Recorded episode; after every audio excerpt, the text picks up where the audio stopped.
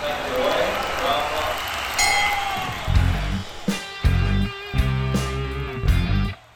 Welcome to the Earning the Push podcast. I'm Jack Murley. I'm a professional broadcaster. Each week, my co host is Charlie Beckett, a professional rugby player, and this is a place you come if you like to hear fans talking about professional wrestling. So much going on in the world of pro wrestling. Charlie, we've not done a fresh episode for a couple of weeks because injuries, trains, planes, automobiles, whatever it may be, but we're back.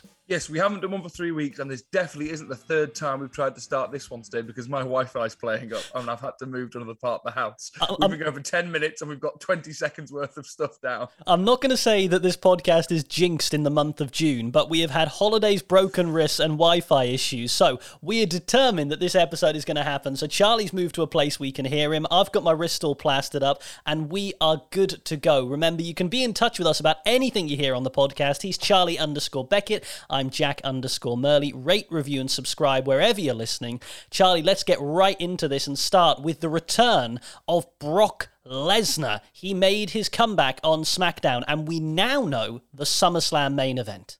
Yeah, so it was a surprise. I did not expect to see him Brock at the end of uh, SmackDown. I'm excited to see Brock back. I love Cowboy Brock. This is the best character Brock Lesnar's been. You can see he's having the best fun. You can see you get the best out of him because he's enjoying it. I'm not excited for Brock Roman again. And this is, I tweeted this, this is the absolute pinnacle of the issue WWE have created for themselves of they've booked Roman so strongly, which I'm all for. I'm all for a strong champion, and anyone who listens to this podcast knows how much a Roman Reigns fan I am, and the uh, this this incarnation of Roman Reigns. But along the way, they had to be thinking about booking someone other than Brock Lesnar who can compete with him. And also, the only reason Brock Lesnar can is because he's Brock Lesnar. Like he's beaten him twice. He's beaten him quite convincingly. Like it's only because he's Brock Lesnar, he's the beast incarnate. So you can book people to the point where they can compete, but they haven't, and they're in a real issue here because I don't see how they get themselves out of this unless Roman either retires retires the belts or they use money in the bank properly.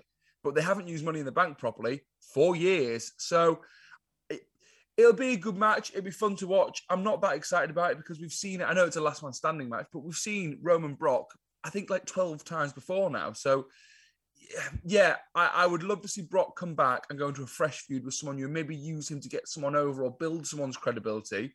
But instead, we're just running it back with Roman again. How much of this do you think is down to Randy Orton's injury? Because if you believe what you read online, we were going from Riddle to Orton to McIntyre at Clash at the Castle, and that's where we were sort of going. And Orton seems to be laid up for a lot longer than they anticipated. So I suppose I can cut some slack if this is a break glass in case of emergency situation. Yeah, yeah, I completely get that. But if your emergency is that you've only got one credible suitor to your champion, then that's an emergency of your own building. That's not. There's not like five people have got injured out of nowhere. One person's got injured and your whole main event scene's fallen apart. That that shouldn't really be happening. And we saw this, didn't we? At was it day one where where they had the issue with, with Roman Reigns and and and then Brock has to be brought back and and you know it's it's just I wondered when I was seeing this whether or not the best situation would actually have been to go with Riddle because he came back did Brock at the end of a really really good credible championship match between Roman Reigns and Riddle on SmackDown. Yeah, you definitely could have done some sort of stipulation match with Riddle, something a last chance or something. Some uh, you know, you know what jumped in my head hilariously? A hair versus hair match. No, that's not what we want. But that's what jumped in my head there. Um, they do both have luscious, luscious locks of hair. They do, they do. And oh god, now I'm imagining Roman Reigns bald. That's a strange thought. Oh, you wouldn't say it to his face, though, would you? Nope. Nope. Um, but yeah, they could have gone with Riddle because where does Matt Riddle go? Not Matt Riddle. That's not his name. Where does Riddle go now? Um, but, but he he has elevated himself. That that that shows how you can elevate someone to the main event scene. He was a credible opponent for Roman Reigns this last Friday on SmackDown. There was no one going, oh, he shouldn't be there. There was some long term storyline booking. He's a great wrestler, and he was pushed and portrayed in the right way to be a main event star and a credible threat. And there are other people in that company they can do that with. It just takes a month, six weeks, two months to give them the build and they just don't seem interested in doing it. And if you're bringing back Brock to lose, because I think this is a situation as well, I'm not sure anyone expects Brock Lesnar to win this match. If you're bringing back Brock to lose, why not put Riddle in the last man standing match and have him lose? Because you can elevate Matt Riddle at that moment where he and Roman are both down and Roman claws his way up at nine and Riddle gets up and drops and loses clean and he then solidifies himself at that level. Yeah.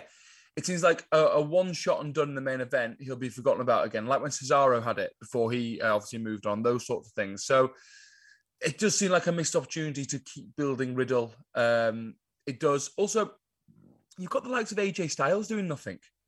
Like, there, there's your answer for me.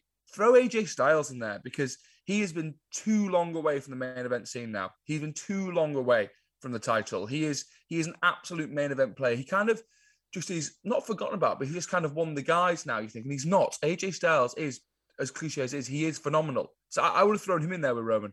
Yeah, you mentioned Cesaro. I suspect we may talk about him, at least if I have a theory that's right, a little bit later when we talk Forbidden Door here on the podcast. Also, talking about John Cena a little later. But you mentioned AJ Styles. I suspect he's been put into the main event scene on Raw, in part because of the man we're about to talk about. It's been a long time since Hell in a Cell, but the ripples keep on coming from Cody Rhodes' injury.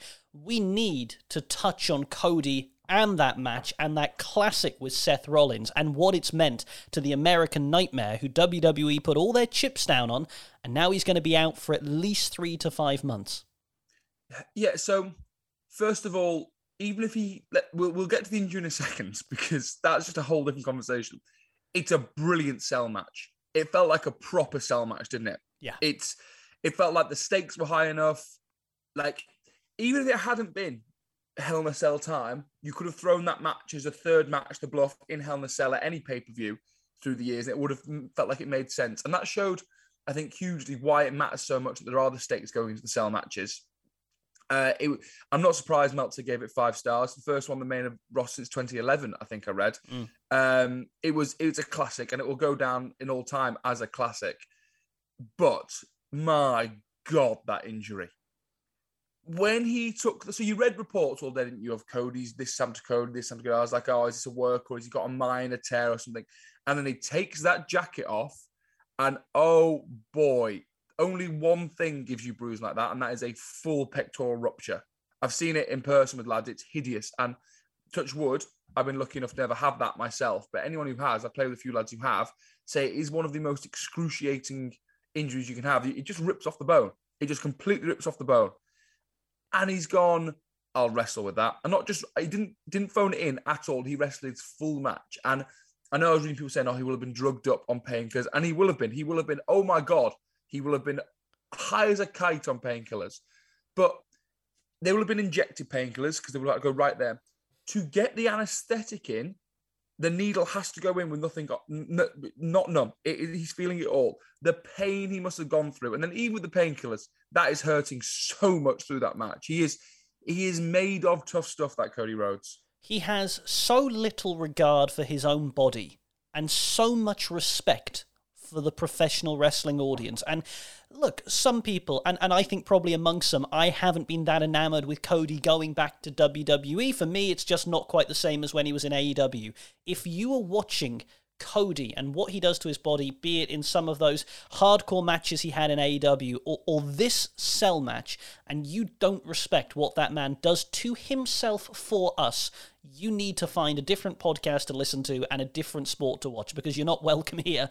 That man is untouchable when it. I, I just. I've never seen colours like it, Charlie. For me, it was the colour of it more than anything.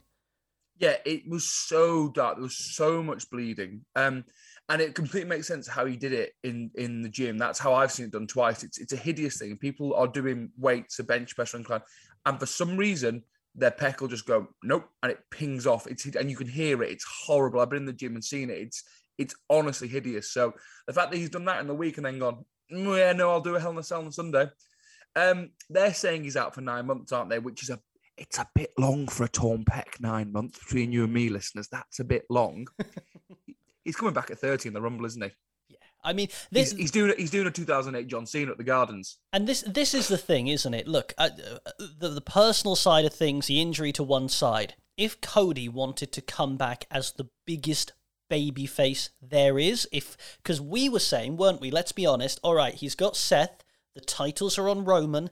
How do you sustain Cody's momentum and get him to WrestleMania without burning him out? Well, you wouldn't have picked this way, but sometimes life hands you lemons and they can make some pretty good wrestling lemonade out of this. And and they've got that match there now if they want it. Yeah, that that they will be all they will be caring about is that Cody Rhodes is fit and healthy for the Royal Rumble and they can get him through to Mania. He has if they do anything, if he as long as he is fit, to be honest, though, we've seen that he doesn't care about being fit. As long as he can put some sort of match together, as long if he doesn't come back at 30, and that thing is, it won't be a surprise because we're all predicting it already, but we'll all lose our minds when it happens. Yeah. Charlie underscore Beckett is him. Jack underscore Murley is me. Rate, review, and subscribe wherever you're listening to Earning the Push today. AEW talk coming up a little later in the pod as we look ahead to Forbidden Door this weekend. Let's turn to matters outside the ring, where news I mean, talk about just the big stories coming. Vince McMahon temporarily stepping down as CEO and chairman of WWE after the Wall Street Journal unearthed allegations that Vince McMahon paid non disclosure agreements to personnel within WWE who he had had a sexual relationship with. While that is investigated, WWE has announced that Vince will step down from his corporate roles, although he is still responsible for the creative process. And Stephanie McMahon, who had just announced a leave of absence from WWE, is now back as interim CEO and chair of the company. This is one of those stories where legally it can be a little contentious because an ongoing investigation is happening. Although WWE has accepted there was a relationship, there was a payment out of Vince's own funds. This arguably is the biggest story in wrestling this year. Yeah, this is wild. And and to say it's the biggest story in wrestling this year in this year is even more incredible because this year has just been bonkers. Um the whole thing is messy and not nice and not particularly lovely to talk about, is it? Really, it's a pretty horrible subject to have to um, to have to discuss. Um, it's huge news though because whether he comes back or not, the business and corporate side of WWE will never quite be the same again. Now there has been a gap in Vince taking over, um, Vince being in charge and Stephanie taking over for a little bit. It's it's fascinating, um, and there is so much we don't know about it. I'm sure. What we do know is Vince is doing some weird things on telly at the moment where he just comes out and doesn't really say anything. It's I mean, this is where it gets quite uncomfortable, and this is where the lines of Vince McMahon versus Mr. McMahon, the character, become quite blurred and quite tricky because the man, the corporate entity, the person who runs the nuts and bolts of that company, has stepped back, and yet the character is coming out on television for no real reason anyone can discern other than to say, I'm still here. Now, I suppose what you could make the argument was that if we were 20 years ago, it was the height of the Attitude Era and Vince was still a character there could be an argument to make about his appearances, whether you agreed with it or not.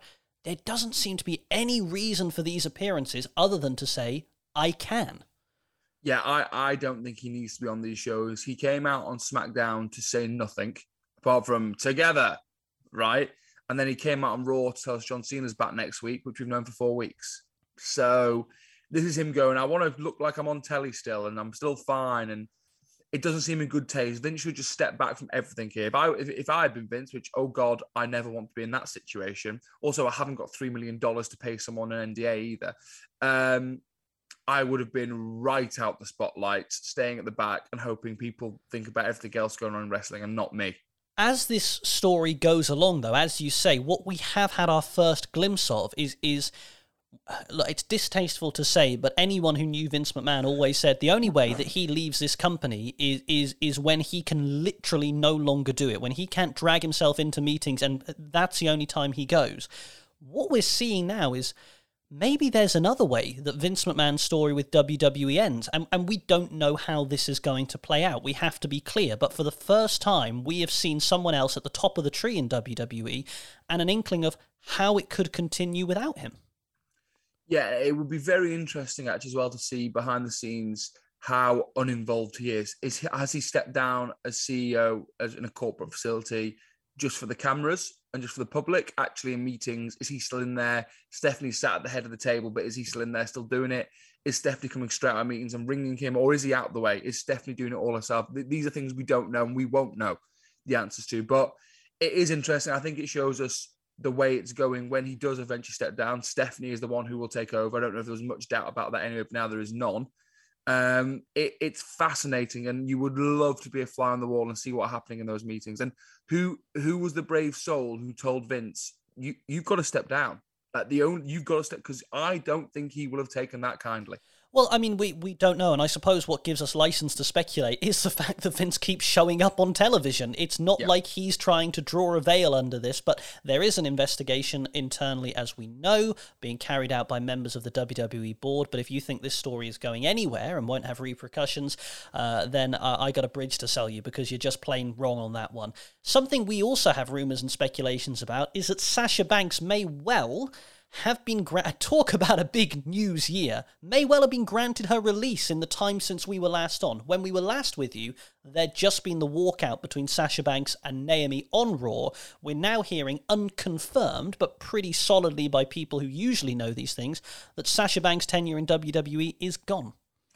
Yeah, it's all gone very quiet on that story, hasn't mm. it, from an official point of view? And that would be huge. That's one of the biggest female stars, one of the biggest stars in the world, being granted her release. Even trying to keep her. That's a that's a huge play for WWE. That's that's basically WWE saying no one will hold us hostage. I don't care who you are. You are employed by us. You'll do your job. You don't just get to walk out on us. And if that's your policy and no one's bigger than the company, then I like it. The problem is all she's done is what countless stars have done over the years and held WWE hostage, and they've allowed themselves to be. How hmm. many stars have walked out, have said they won't drop the title, have, have made demands of Vince and of WWE for money, these sorts of things?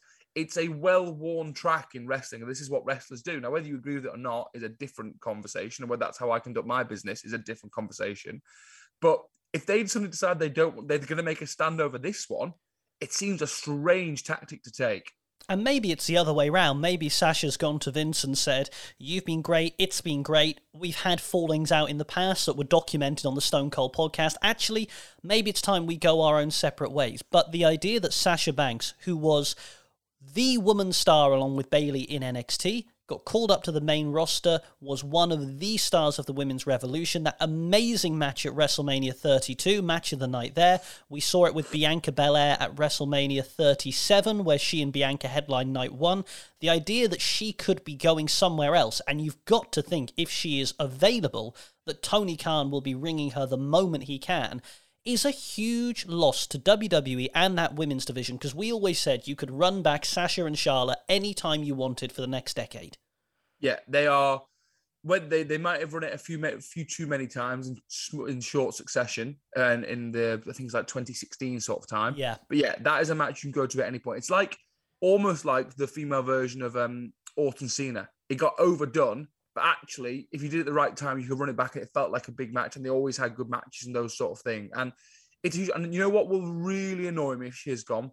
We never, ever, ever got the four horsewoman fatal four way. Yeah, I, I, there's so much left on the table. You know, you look at Sasha versus Rhea Ripley. You look at Sasha versus a, a, prolonged feud with Asuka, which I don't remember us having in any meaningful way. There were so many opportunities the, there. The other one we never got that uh, that we won't get now as well, which always confused me, was when they had the WWE Four Horsewomen and when they had the MMA Four Horsewomen signs, when they had Ronda, Shayna, Jessamyn Duke, and Marina Shafir. Why we never got the four on four there the horsewomen versus horsewoman seemed to write itself that storyline for me. And they're the two matches that it doesn't look like we're going to get now. And I think WWE dropped the ball on them because they could easily have headlined any of their big four main events. War games. Their big four. War yeah, games. Imagine a war built yeah. for it. Yeah. yeah. Uh, so look, uh, we will talk a little bit about AEW as we go down the track. We'll also be talking about back to developmental and earning the push. Uh, let's do a couple of other quick bits and bobs from WWE that happened while we were away. Firstly, my least favourite stable, Judgment Day, has had a little bit of a rejig. They, I, don't know if they listened to the pod, they called an audible, but Edge is out, Finn Balor is in. Yeah, interesting. Heel Finn Balor, uh, spooky Finn Balor. Are we getting the demon Finn Balor? I, I, don't, I don't know. I don't really know. And I was quite enjoying Finn and AJ being mates, and now they're not anymore. So I, I won't lie. It's not had that much of my attention the last few weeks of Judgment Day. No, it, it, nor me. I was just glad that they got Edge out of it. And if what if what we're getting back to is um, a proper Edge as a babyface chasing down the heel faction he started, I'm fine with that, and I'm actually okay with the matches we'll get. Put him in, put him in Money in the Bank and let him win it. Really? Oh, Edge with Money in the Bank's the best thing in wrestling. It's tried and tested. Okay, yeah, I, I could see that actually. Um, also, Ezekiel and Elias. Do you have? Oh, it's brilliant! It's brilliant. I love it so much. I know I shouldn't. It's just absolute nonsense and it's stupid. His fake beard's not very good because you can see it's fake a mile off, and he can't talk or sing properly because he's worried his fake beard will fall off. But it's brilliant, and it's only brilliant because of Kevin Owens. Kevin Owens is pulling an absolute blind to here. With anyone else, I genuinely believe with anyone else, this would be utter tosh. And it is utter tosh, but it's brilliant utter tosh at the moment. Where do we go then, Charlie? Help me because I I am not. Oh, oh, I've no idea. I've no idea what the payoff to this is. But I am not on the Ezekiel Elias train, and I don't know why. For some reason, I just can't get to grips with it. It is turn off television for me, and I'm being told I'm wrong. So I accept I accept I'm wrong with this. But do we get a tag team title reign with Ezekiel and Elias? Is that where? I just, I just don't know. I did see something. Someone tweeted saying, "Imagine if WWE have played an absolute blind and they're actually identical twins." They're like, imagine if there is two of them, and there isn't, unfortunately. Because if they, if WWE had done that, I would have honestly been like, "This is the greatest storyline in all of wrestling ever." That he's got an identical twin we didn't know about. That's not what's happened. Oh, I have no idea what the payoff is. Zero idea. And I don't know who it's going to benefit. But I'm just for once in my life enjoying the ride.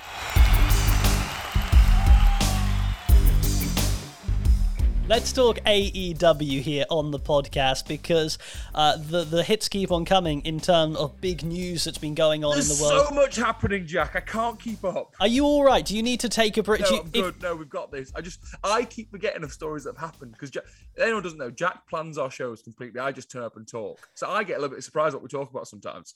And I have completely, like, Sasha Banks news, completely passed by. I'd completely forgot about that until you mentioned it. If this was professional wrestling, this would be a 60 minute Iron Man match of a podcast. And this would be where Charlie just took a powder and rolled to the outside and just yeah. caught his breath. I need a few rest holds. Okay, well, well brace yourself and strap in because there's lots to talk about in the world of AEW. We have to start. Last time we did uh, an As Live podcast was just off the back of CM Punk winning the AEW World Championship.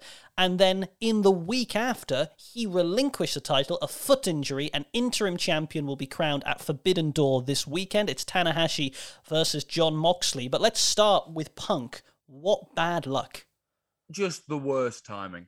The absolute worst time for him, for us, for AEW, for the title. Just, yeah, there's no other way to say it. It's heartbreakingly bad timing.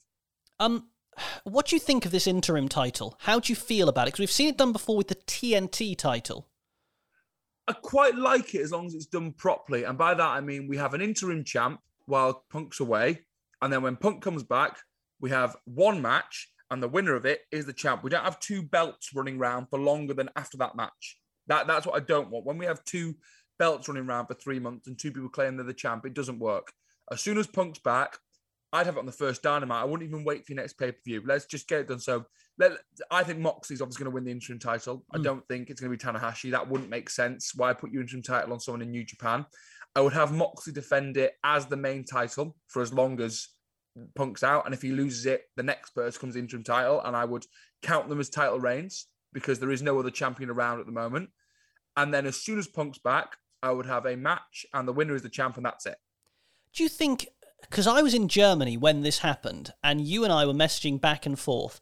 And what we were both trying to do is understand, at least initially, how AEW was getting to this new interim champion. And I do sometimes think AEW can be a little bit guilty of, of being too clever by half. If WWE can be too paint by numbers, AEW can be too abstract artist, I think. I'm not sure this is how I'd have crowned an interim champ.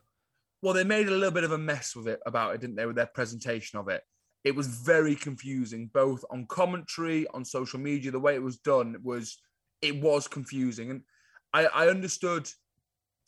What what confused was you have the ranking system and you used it to make Moxley in that main event. Why didn't you just say he's going to face someone at Forbidden Door for it? I don't know why you then had to have someone else face him. And then I was like, is it a tournament? I thought it was a tournament for a while. But then I didn't realize that the new championship was a tournament for a fatal four way. There was a lot going on, wasn't around the title belts? And yeah, they do make it a little too confused sometimes. And then Jericho saying he'd relinquished it on commentary, but that's not what happened. He was just going away, but with it. And there's, yeah, it was all a little confusing. We know what's happening now, but there was about a two day period where none of us knew how many titles there were, who was competing for it, and all that sort of stuff. And also confusing is the way they said, here's Hangman Adam Page, but he doesn't want to be in the match for it. Yeah. And here's Wardlow, who wouldn't challenge because he's got too much honor. And I'm going, Tony, Tony. I- I had a really good analysis of AEW booking from someone. It may have been Kenny McIntosh picking up on someone else. And they basically said, what Tony Khan needs to realize is we're not all as smart and we're not all as invested as him. Now, if he, if someone sits you down and goes, but X makes sense because of Y, and Y makes sense because of Z, and remember five weeks ago that plays into, and look, if that's your style of wrestling you like, great. For those of us who are dipping in and out or watching just the main shows and aren't watching Elevation and aren't watching Be the Be, you know, Being the Elite, whatever, it's quite hard to keep up with sometimes. It is, and the, the best analogy I can give is anyone knows me knows my two huge nerdy loves are wrestling and superheroes. I love them both. And the Marvel Cinematic Universe is my favorite. It's 26 films long now, I think, over um, how many? 14 years now. When it came to the culmination after 10 years of their biggest story with Avengers Endgame, what it was so clever about was if you'd seen all 22 films up to that point, you got every single little reference in that film. And it was just an absolute fan serving event. If the only film you'd watched was Avengers Endgame, you still understood what was happening. And that's where AW get it wrong sometimes. You can't just pick up an episode of Dynamite and understand what's going on. You have to watch X, Y, and Z, like you said. What when they get it best is, and that's what Endgame did, was the more you'd put in, the more you got out of it, the more you enjoyed it. But even if you just picked up that film, you still came out the cinema going, "What a great film! I really enjoyed that." And that's where Raw is good. I think sometimes of you can just put on a Raw and go, "Oh, okay, I understand why these two are feuding." Now, for some of the smarter wrestling fans, including us, it might be a bit basic sometimes, but you don't need to have watched every episode for the last 12 years to understand what's going on. I think with Dynamite sometimes and AEW in general, if you miss one segment on one random rampage, then you won't understand the main event of their biggest pay per view. And that doesn't compute for me. Yeah, I agree. And I think that may be true in some of the build to Forbidden Door, which we'll touch on a little Definitely. bit later. We'll also sadly have to talk a little bit about the Jeff Hardy situation that developed since we were last on air. Let's, though, talk about the moment that created the most buzz for AEW, I think, since the CM Punk debut back in September of last year. MJF's shoot promo after we saw what happened with Wardlow at the pay per view. We, I mean, blown away. And it seems like another lifetime ago, Charlie, but that was such a moment. That was eight minutes of just, you couldn't take your eyes off it. You could not take your eyes off it. And at that point, I thought, this is started as a shoot and now we're being worked. Because if that's a genuine shoot, his mic doesn't get left on that long. If that's a genuine shoot, I don't think he's going to be pissing off the boys in the back that much. Because if I was, oh my God, if I was on the rest in the back, I would be waiting in Gorilla to kick seven lumps out of him after he said that. Because you, what right do you have to go and talk down the whole locker room in the back? What, what, what gives you the right, Max? I would be livid. But then we haven't seen him since I, I at all. and here's where I think. Oh, I don't. Because every time I say this, people come to me and go, You're just hating on AEW. I'm not. I'm really not. I love AEW. AEW is what I watch most of my wrestling of most of the time. I think, firstly, it's a work, and I think they've been too clever by half again. I think what Tony Khan, being the smart wrestling fan, and MJF have done is said, if this really was a shoot, how would we play it next? And they've gone, well, you wouldn't be seen on TV, you'd be taken out of the opening promos, no one would reference you, and we pretend it hadn't happened, and we just go along. So that's what we're going to do. However, in doing that, all the all the buzz has gone. All, all the the, heat's gone. You've lost it. again, until you said there, I'd forgotten it had happened because in a normal wrestling cycle, you it would keep its buzz around. But there is zero normal about the wrestling world we're living in at the moment. Literally nothing. Everything is happening so quickly that you take one week off from a story and it's gone. So you had to keep him around somehow. And yeah, the buzz has gone. And when he does come back, you'll be like, oh, yeah, I remember that promo. Whereas it should be the biggest pop you've ever seen that he's back. It, it's either one of two things. It's either he went over the line, it became a shoot, and they wanted everyone to forget it, or they wanted to pretend it was a shoot, and in doing so, wanted everyone to forget it. Trouble is, we have. And I'm look, yep. I'm sh- I'm absolutely certain that if MJF comes back, I think when that music hits, we get that, we will get a massive pop and he'll be huge. I still sort of think that was, if you're AEW and you've got that lightning in the bottle, that's your week to week story. That has to feature on your television show in some way, shape, or form. Or you have to at least make some sort of buzz on, you know, Max should be tweeting. He should be showing up yeah. on, on Busted. There be, should be something to keep that buzz going if, in fact, it is a, a, a work rather than a shoot. Yeah, and you look, you think about when Punk did it, they didn't take him off telly. Summer of Punk was Punk and Punk and Punk and Punk, and that's why it gets talked about as the most incredible thing ever. This will be a one shot and done promo from Matt MJF at the moment that will probably get forgotten about because they haven't followed up on it. Yeah, and I, I hope I look, I think I think he's going to come back and it's going to be big. I just sort of think you had lightning in a bottle and and maybe too clever. What do I know? Uh, let's talk a little bit sadly about something that did come up while we were off as well. Um, very sad news: Jeff Hardy uh, arrested in Florida, uh, a DUI, off TV. Say AEW without pay until he passes a sobriety test. This is what we were all afraid of. And addiction is a horrible thing, and I pass no judgment, but this is what we were all afraid of it's it's hideous, isn't it? And as ever, all we all we want is Jeff to be well and healthy and get better. But I've seen a few things now where a lot of people saying, "Oh, because he's a good guy, really," and us. And the only thing I'd say is against this, and people have been saying this online, is when do you stop being a good guy, getting behind the wheel of a car, intoxicating, putting other people in danger? And it is an addiction, and it's him and well. But he's got to. We've got people have got to help him get better now because this is the second, third time in this year, I think it's happened. It's been happening for years now. So I don't want to see Jeff Hardy again until he's better and properly better. I don't know how you judge him being properly better. I don't know. But people are put at risk when he does this. Himself, obviously, but other people as well when he's on the road like this. And it's happened too many times now for us to to bring him back four weeks later and say, oh, he's done a small rehab program, he's fine now it, it, Jeff needs proper, proper help. And if that means we don't get to see Jeff Hardy wrestle again because the wrestling enables it and being on the road means that this is what he does, then that's really sad. But that's what has to happen because wrestling can't be put before the health of anyone.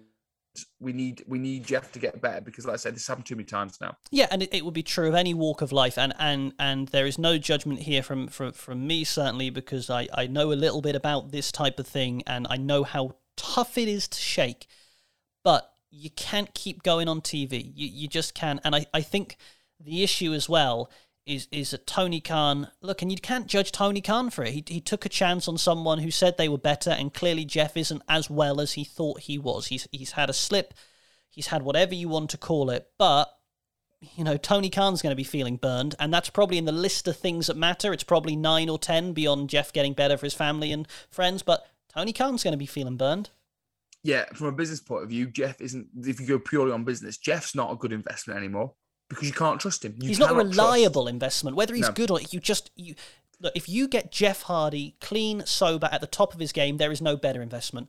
But odds are you don't know if you're getting that. It, it's like this mystery box you open and you don't know what's in it. You look purely at that week. That that whole dynamite was built around that triple threat ladder match, and we didn't get that match because because of what happened. So, if you from my business point of view, there's why it's not a sound investment at the moment. Absolutely. And look, as always, we send our best to Jeff Hardy and his family, and we hope that he gets the help he needs and the support he needs, and he is in a place where he is healthy for the long term.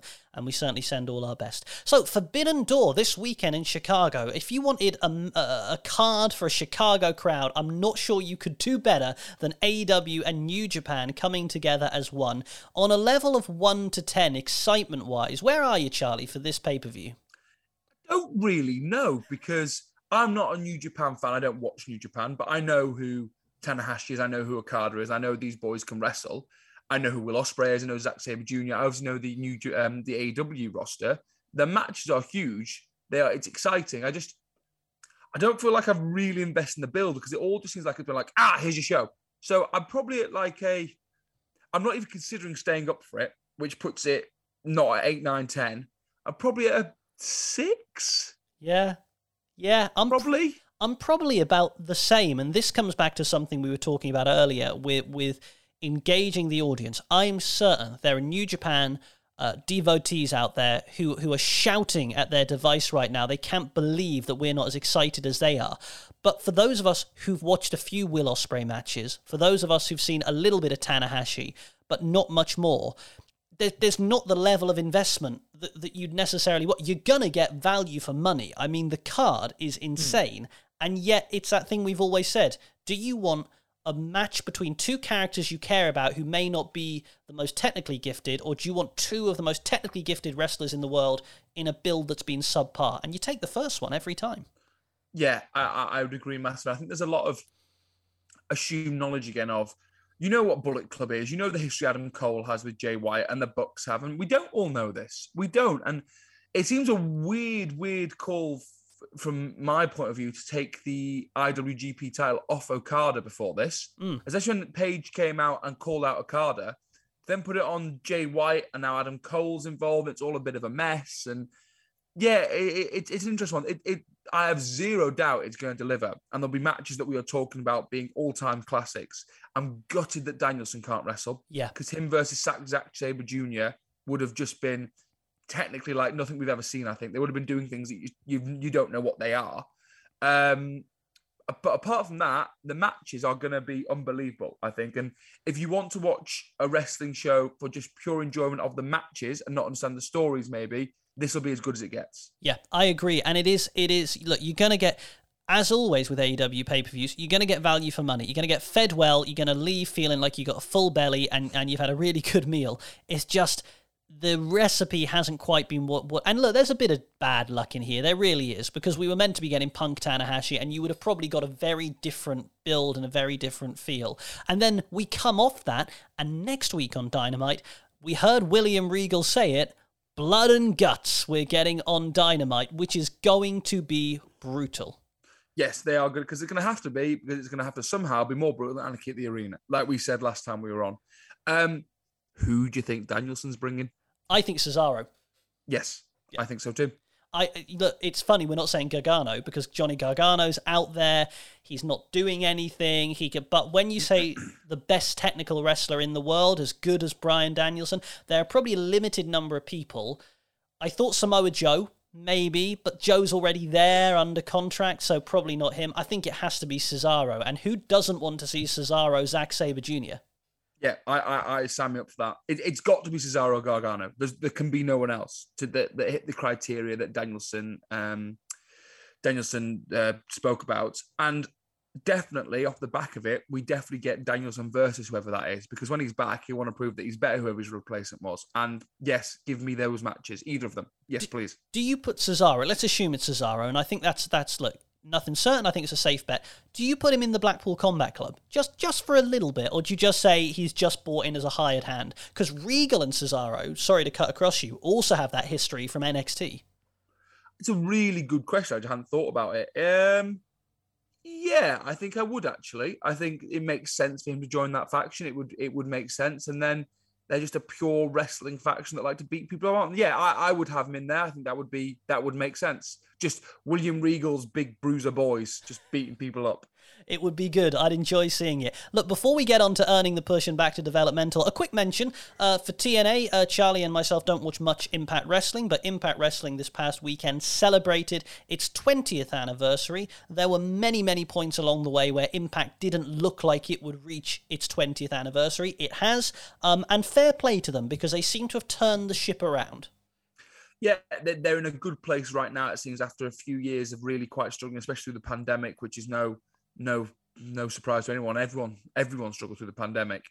Um, TNA Impact Wrestling have so much that we need to be thankful to them for. There are so many wrestlers now who are the huge stars that they are because of what they did there. And when WWE didn't want them, there was somewhere for them to go and wrestle and earn a living and put on some great matches. Mid 2000s TNA is just something else. Some of the wrestling in that is outstanding. So I've never been a week to week fan, but I've picked up shows, I've gone back and watched matches, and it, it's a great product. And like I say, it's in a good place now, which it's only a good thing for wrestling. The more wrestling companies we have in a good place that can provide wrestlers with a living and provide fans with good wrestling content to watch, the better. Yeah, absolutely. And uh, fair play to WWE and AEW for letting the likes of Sting and AJ Styles record those video messages. It's it, again, that's something that started happening only relatively recently in wrestling that we're grateful for. Now, before we do earning the push and back to developmental, uh, not so much fantasy booking, but we started talking on the back of this Kate Bush chart revival on social media not long ago about great wrestling packages.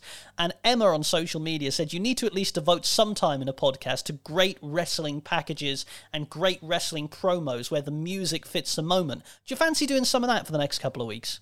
Yeah, that sounds fun because some of the best bit of wrestling is a good promo package. They are, and WWE are the undisputed kings and queens of it. They are, I don't think any company of any brand, any industry does it better. They are phenomenal. How many? I don't know if you have a pre-match playlist. Do you do you have a pre-match playlist of songs to get you hyped? Um, I don't because I used to, and I used to get far too superstitious about it, and I had to listen to certain songs at a certain time, and it was just very stressful. So now I don't. I leave it to our pre-match music is done by the younger lads in the group because I'm not one of the young lads anymore, which is sad. I'm old now in the group, and some of it I'm just sat there like, this isn't music, this is noise.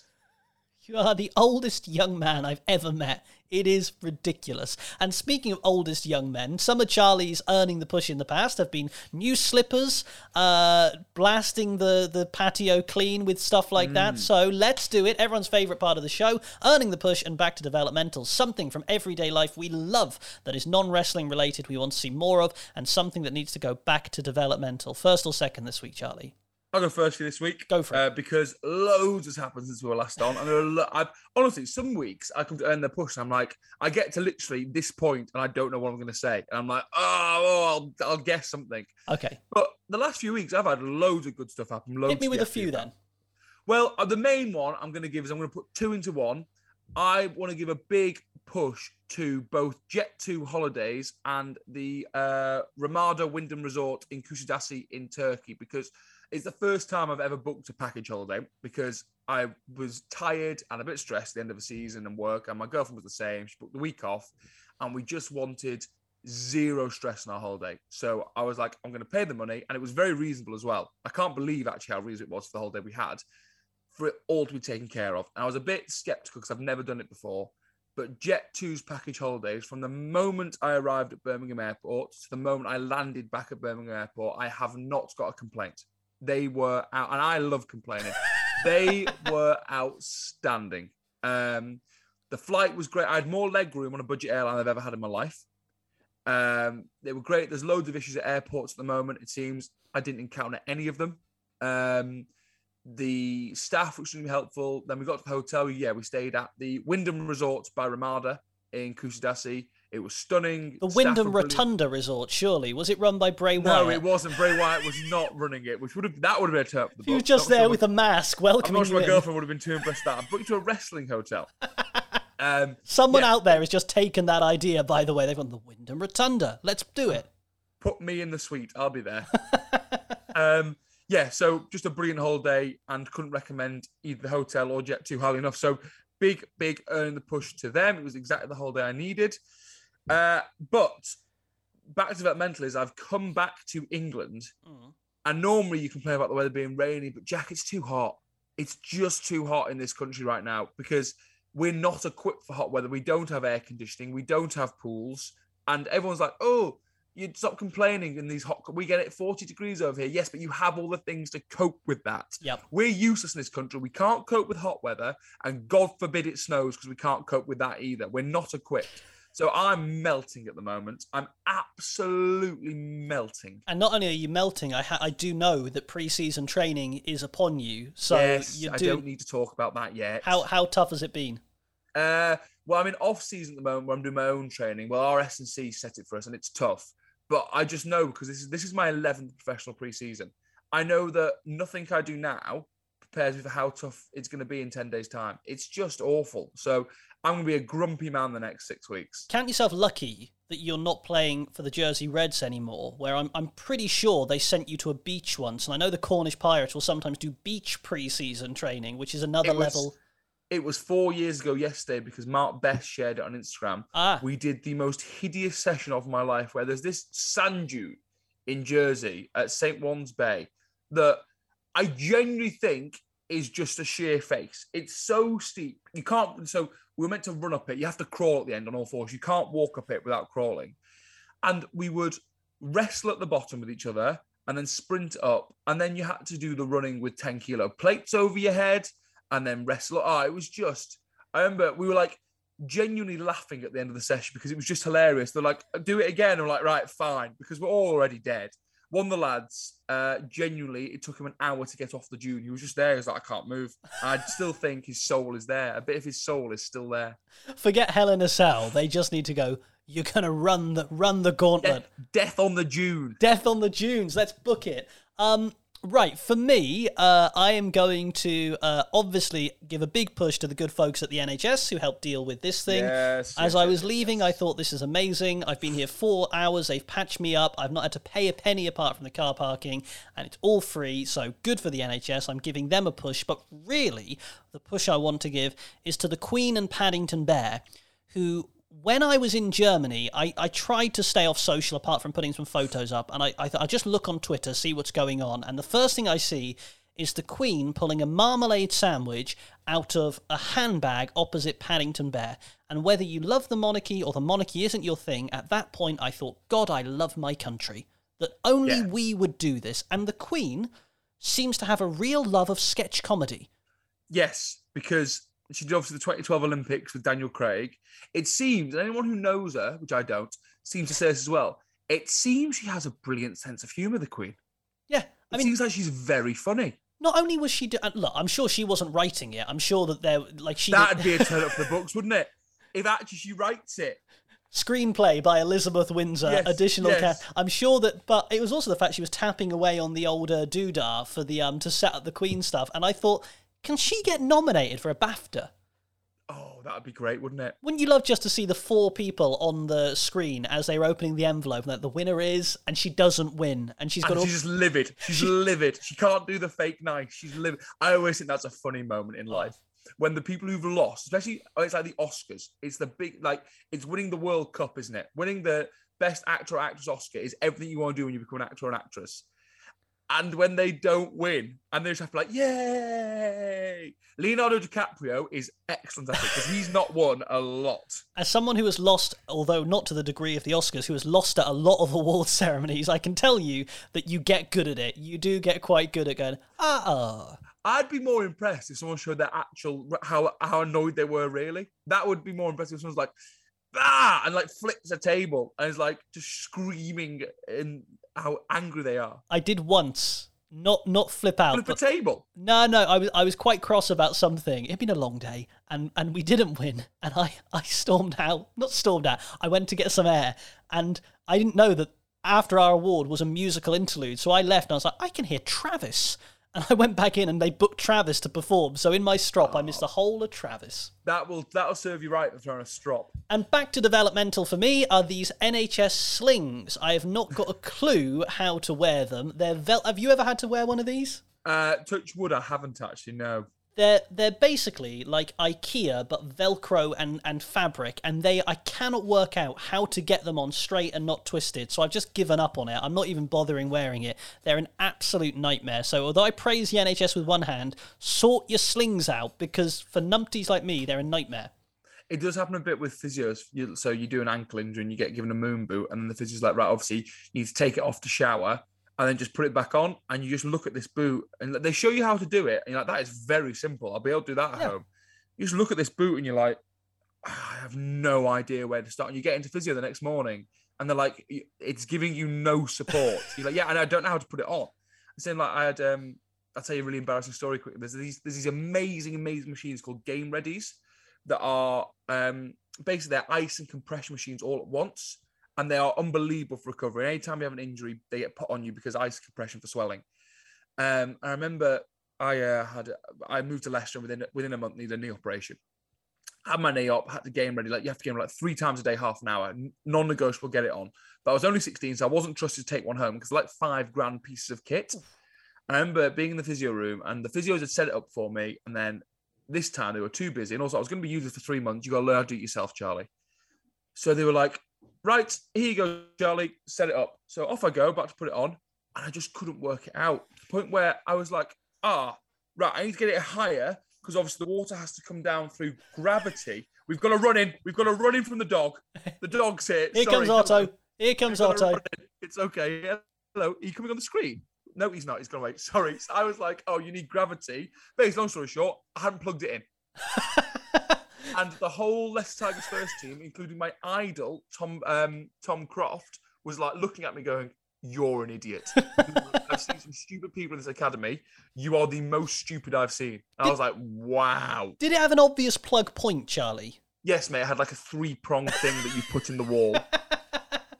Well, look, um, I've got more uh, for earning the pushing back to development next week about my arm. Um, I'll tell you about my arm condom I have to wear to shower, which is all good fun. Honestly, if that's not the hook for next week, I don't know what is. If that isn't the hook, come back next week where we'll start doing great wrestling. Oh, we haven't even talked about the fact that you spoke about Hook Oh, yeah, my other show. on your other podcast. Yes. Far more popular than this one. We had And then Anthony. it, it started doing the rounds around wrestling social media that they're mates. We we uh, had Anthony Bowens on the other podcast, who was an absolute gent and very lovely. And I thought I have to sneak in a hook question, and I did.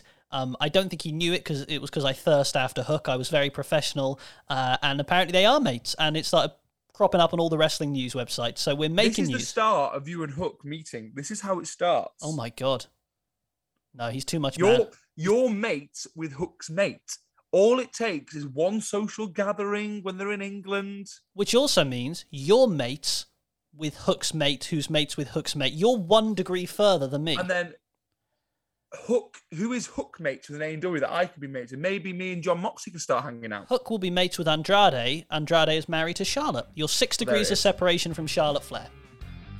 And there it is. And there it is. That's the perfect time to wrap this one up. Next week, we will do reaction to Forbidden Door. We'll do great wrestling promos and packages, uh, and we'll do whatever else crops up in this mad time for professional wrestling. Until then, rate, review, and subscribe wherever you listen today. Follow him. He's Charlie underscore Beckett. Follow me. I'm Jack underscore Murley. Tell your wrestling mates about what we do here, and we'll see you next time on Earning the Push. Until then, bye bye.